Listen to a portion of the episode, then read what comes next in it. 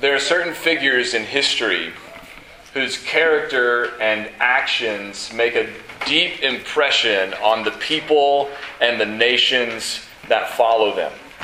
George Washington, of course, is one for our nation, arguably the preeminent founding father of the United States of America. He profoundly shaped uh, much of our nation's character, but also shaped in particular our vision of what a president should be. Since he was the first one, he had a lot of opportunity to shape what the office of president would look like. And after serving two terms as president, he refused to run again, even though at the time there was no limit on the number of terms a president could serve. And his example is evident in that after Washington, nobody served more than two terms as president except FDR. And then after FDR, we voted to say you can't do that anymore. You can't serve more than two terms. And now it's part of the Constitution. But up until then, it was just the sheer weight of Washington's example that convinced people that was the way to do it, that nobody should be president for too long. And Washington, in setting that example, he was influenced and shaped by another significant figure from earlier in history, a Roman uh, leader named Cincinnatus, who was given power to uh, lead the Romans when they were at a time of crisis and need. There were enemies attacking them, and he was given incredible power to help rescue Rome from her enemies. And he did, he succeeded. And in the wake of that success, he could have capitalized on his power and fame and influence, but instead he relinquished his power, went home to his farm, and minded his own business. That sound familiar? That's what George Washington did, right? And if you wonder if there's a direct connection between those two, uh, George Washington was a member of a group called the Society of the Cincinnati. Right? Men from the Revolutionary era who were attempting to embody those values uh, that were put in place or, or modeled by this man Cincinnatus from all the way back in Rome, and then Washington extending that example by his own actions. Now, for the Jewish people, the preeminent founding father, so to speak, the, the forefather of the Jews who shaped uh, the Jewish people more profoundly, perhaps, than anybody else, was, of course, Abraham. Abraham was the first of the Jews. He was the man that God called from Ur of the Chaldees and told him to leave his land and his kindred and go to a place that God would show him.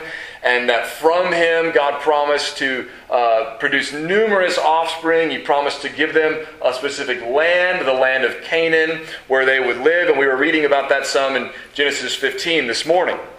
The reason why I start this way and bring up Abraham is, is this. We've been studying through the book of Romans on Sunday mornings, and this morning we're going to be in Romans chapter 4. So if you're not already there, I encourage you to open your Bible, if you have one, to Romans chapter 4. And what Paul has been doing is he has been arguing that the only way to be right with God for both Jews and Gentiles is for us to confess our sin, turn from our sin, and trust in Jesus, God's own Son, who died on the cross to bear God's wrath against our sin in our place. And if we will trust in Jesus, Paul says, then we will be counted righteous before God. Our sins will be wiped out. And we'll be declared righteous by God and be righteous in His sight by grace through faith in Christ. Now, if he's going to convince the Jews in his audience in particular, there's nothing better he can do than point back to Abraham and say, What I'm telling you about what God has provided for us in Christ, this is the same way that God was working in the life of Abraham. If he can prove that from the scriptures, he will go a long way to making his case for the Jews and for the rest of us that the gospel he's preaching is not something new that he created, some great idea that he came up with, but it is the fulfillment of God's long existing plan from all the way back, even before Abraham, that God has put in place that has now come to fulfillment uh, in the life, death, and resurrection of Jesus. So Paul said back in chapter 3 verse 21 that the righteousness he was speaking of, the righteousness that God gives us when we trust Christ, that that righteousness is apart from the law and the prophets. It's I mean apart from the law, it's not something you earn by keeping the law, but the law and the prophets bear witness to it. The law and the prophets testify about this righteousness from God. And so now he's going to try to prove that from the story of Abraham in Romans chapter 4. So let me read for us just the first five verses of Romans 4. That's where we'll be focusing our attention this morning. Romans 4, verses 1 through 5. He says, What then shall we say was gained by Abraham, our forefather, according to the flesh? For if Abraham was justified by works, he has something to boast about, but not before God. For what does the scripture say? Abraham believed God, and it was counted to him as righteousness. Now, to the one who works, his wages are not counted as a gift, but as his due. And to the one who does not work, but believes in him who justifies the ungodly, his faith is counted as righteousness. So we know now why Paul begins chapter 4, although this was just one continuous letter when he wrote it, right? He didn't put that big 4 in there. He's still continuing the same thought. But we know why Paul is bringing up Abraham here. We know he's bringing up Abraham because in the back of the minds of all the Jews and probably some of the Gentiles, they're thinking, what about Abraham, though? Is this, what you're telling us about how God saves now, is this consistent with what God did for Abraham? That's the question. And Paul has just said toward the end of chapter 3 if this is the way salvation works, right, verse 28, we hold that one is justified by faith apart from works of the law. If that's the case, he said in verse 27, what becomes of our boasting? What grounds do we have for pride? None. It is excluded. There's no ground for boasting because we're saved by faith. If you were saved by works, you'd have reason to boast, but you're saved by faith, which means you don't have reason to boast. So then he says, What about Abraham? Abraham was our forefather according to the flesh, and their flesh is not used in the negative sense like Paul sometimes uses it, the spirit versus the flesh. This just means according to natural descent, right? Abraham is our physical forefather, right? What about him? What did he find? What reward did he gain? Was does he have reason to boast? Did, did, did God treat him dif- differently than he treated us? And if we are supposed to follow his example, what kind of example did he leave? So Paul says in verse 2 For if Abraham was justified by works, he has something to boast about.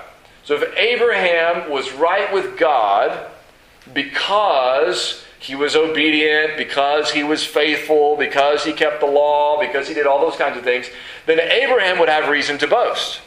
And if Abraham is our forefather and he was justified by works and he has reason to boast, then shouldn't we all be aiming to imitate his example. And if that's the case, then Paul, everything you've been saying, just we're just going to throw it out the window. So what about Abraham? Was he justified by works? Well, many of the Jews seemed to think that he was. And we have evidence of this from uh, Jewish writings that are not part of the scriptures, things that were written mostly like between the Old and New Testament um, that give us insight into how Jews of Paul's day would have uh, thought about Abraham and how God worked in the life of Abraham. Here, here's what one writing says. This is from First Maccabees. It's not a biblical book, but it is a, a helpful book for understanding Jewish history. In First Maccabees 2.52, they say, Was not Abraham found faithful when tested, and it was reckoned to him as righteousness? So that sounds a little bit like Genesis 15 6, right? Abraham believed God and it was counted to him as righteousness. But they've left out the believed God part and added he was faithful when he was tested, and that's why he was counted righteous. Paul is, is he knows people that he's trying to convince of the gospel. He knows that some of them have this in the back of their minds. They're thinking, but Abraham was righteous because he did good deeds. And so, shouldn't we do good deeds in order to be righteous? And Paul is saying that doesn't work for us, and it didn't work for Abraham. But many thought that that's how it happened, right? Uh, another book that, uh, that scholars point to, a book called Jubilees, uh, says Abraham was perfect in all his deeds with the Lord and well pleasing in righteousness all the days of his life. Now, if you've read the story of Abraham recently, you know that's not true. Right? Well pleasing in righteousness all the days of his life, except for those times when he lied about his wife being his sister in order to save his own skin. Right? And that probably wasn't the only thing Abraham ever did wrong. Another book says, The God of the just has not appointed repentance to the just, to the righteous. Who are, who's that? To Abraham and Isaac and Jacob, which have not sinned against God. So that's how some of the Jewish people of Paul's days thought about Abraham they had done what some people have done with George Washington. They put them up on a platform and said, Here are the saints who have never sinned. They did everything right. They deserve nothing but reverence and awe. They go beyond respect to almost deification, right? They're almost become little gods. And uh, they, by doing that, they distort the truth, and they had distorted the truth about Abraham. What they were saying about Abraham is not what the Bible says about Abraham. Was Abraham faithful and godly? Yes, later.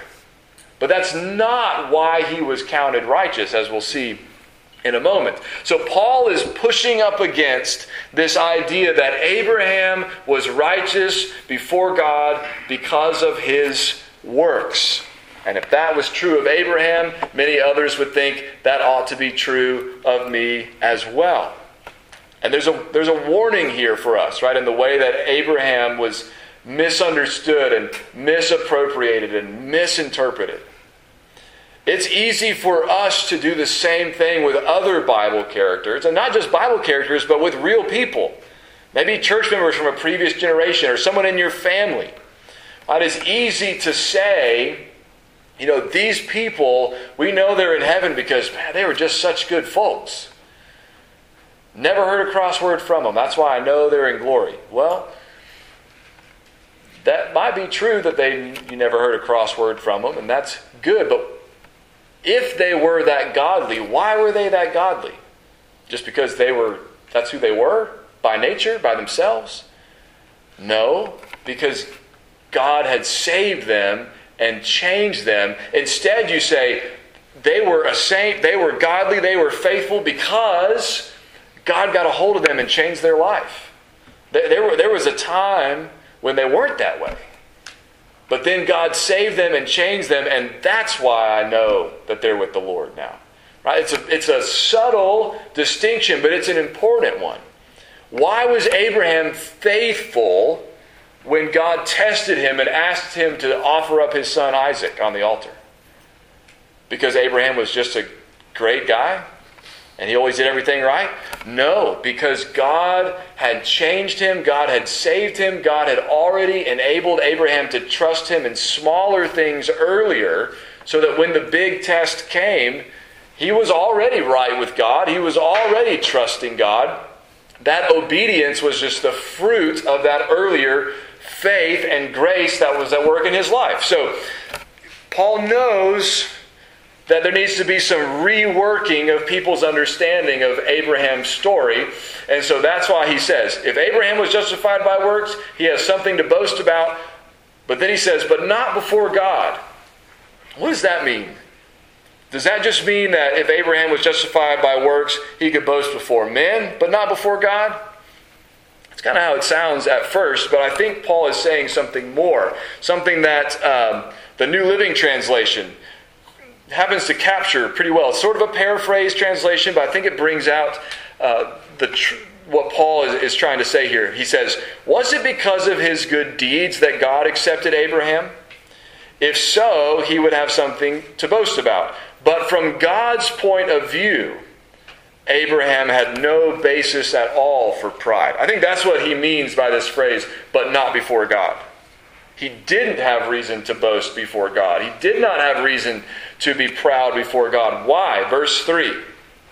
For what does the Scripture say? So here Paul brings in his prime witness. When the Scripture speaks, God speaks. Here's where we get the truth about Abraham. Here's what the Bible says. And he quotes Genesis 15, verse 6, which says, Abraham believed God, and it was counted to him as righteousness.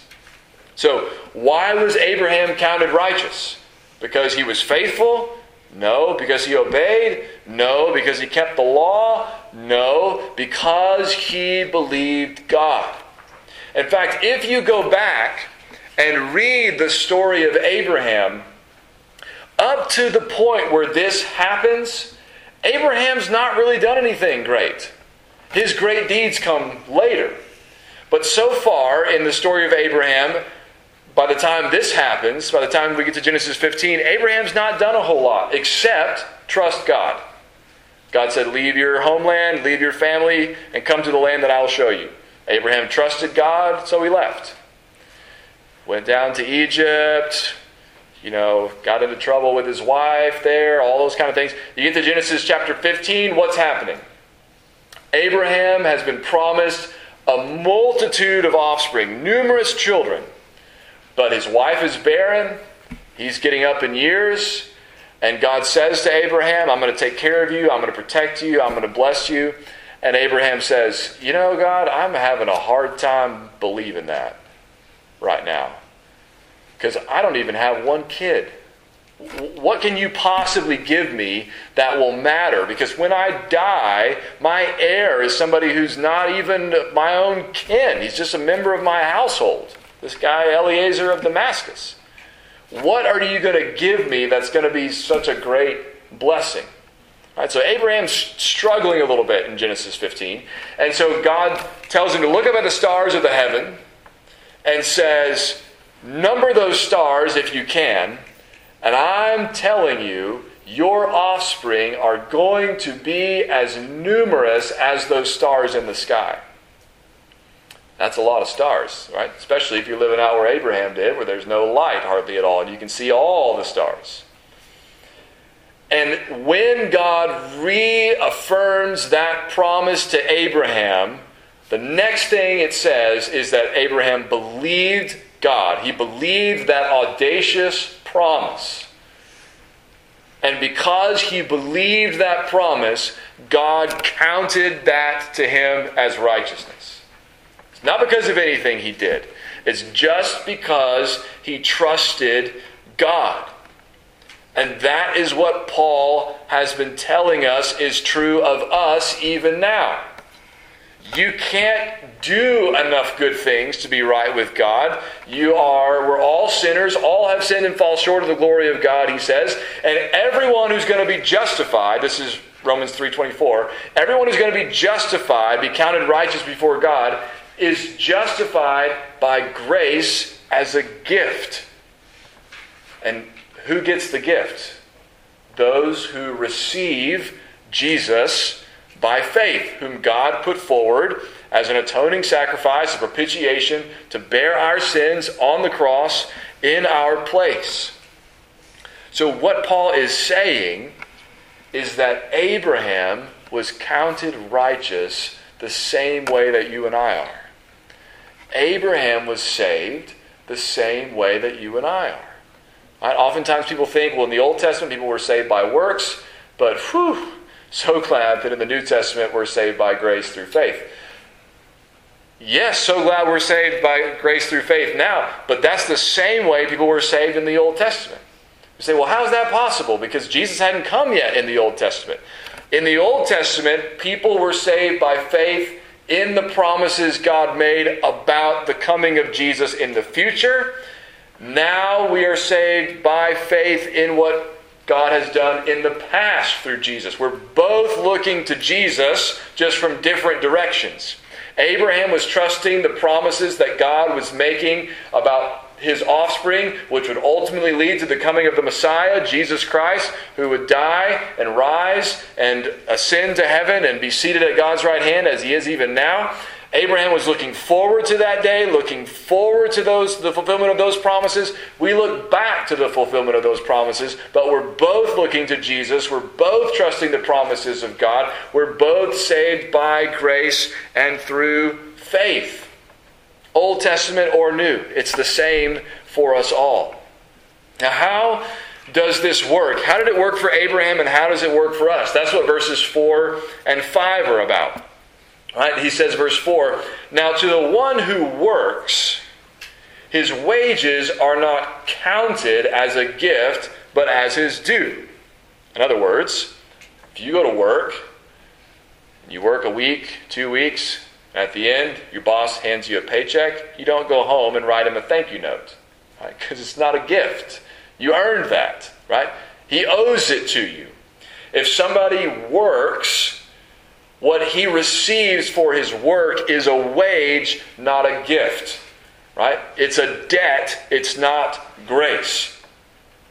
But, he says, verse 5, to the one who does not work, but believes in him who justifies the ungodly, his faith is counted as righteousness. So when Abraham didn't work, didn't do any work to earn God's favor, but he trusted God that was counted for righteousness, which is grace, which is a gift. Abraham did owe thanks to God because he hadn't done anything to earn that righteousness except receive it by trusting God. And that's the way that Paul is saying it works for us as well. If we're justified by grace, if we're counted righteous when we believe, that has to be a gift because we haven't earned it. We haven't done anything to deserve it. In fact, we definitely don't deserve it, and neither did Abraham. Notice what it says in verse 5 when Abraham believed, and when we believe, who are we believing in? We believe in him who justifies the ungodly. We believe in the one who says to people who are sinners, who are unrighteous, who are imperfect, as all of us are, and as all the saints of the Old and New Testament are, everybody except for Jesus, right? God says to us, You are righteous in my sight, even though in yourself you are unrighteous. I say that you are righteous because my Son, Jesus, is righteous and he has paid the price so that you can be righteous, so that you can be forgiven, so that you can be redeemed and restored and brought back into fellowship with me. That's the way that God works. That's the way that the gospel works. That's the way that salvation works. It is for the ungodly, for the sinful, for the broken, for the messed up, who trust in God to forgive them despite their sin, to count them righteous despite their ungodliness. And that's what God did for Abraham, and that's what God does for you and for me. That is the heart of the gospel. And what Paul is trying to help us to see is that this is not anything new. The only thing that's new about it is that Jesus has brought this to fulfillment by his death and resurrection. But this is what they've been looking forward to from the beginning. So, should we attempt to imitate Abraham's obedience? Yeah, absolutely. Should we seek to be faithful as Abraham was? Should we seek to obey God as Abraham did? Yeah. But first, we must imitate his faith. We have to start where he started. You got to read the story in order. You can't try to start with the obedience part and hope that if you're obedient like Abraham, that God will save you like he saved Abraham, because that's not why God saved Abraham. God saved Abraham at the beginning when all he had done was trust the Lord. And once he learned to trust him, that faith bore fruit in faithfulness. And that's how it's meant to work for us as well. But sometimes we get it, try to get it out of order. We try to be faithful before we've come to faith. But if you start with faith, then God says, because you have trusted me, because you have trusted my son, you are righteous in my sight. You are forgiven. You are holy. You are clean. You are blameless. You are mine. And then, once you know you're loved, once you know you're His, once you know you're saved, once you know you're safe and secure, then you are able to walk in faithfulness. Then you are able to live out that faith in good works and good deeds, which you don't do to try to earn your salvation, but that you do just because you have been made new, because God has changed you, because God has saved you, because God has filled you with His Spirit. So, if we want examples of what it looks like to be a follower of Jesus, somebody who is saved by grace through faith, We've got the whole Old New Testament, of course, but we've also got the Old Testament too. And go all the way back to Abraham and see how God has been working the same way from the beginning, saving his people by grace through faith in Christ. Let's pray.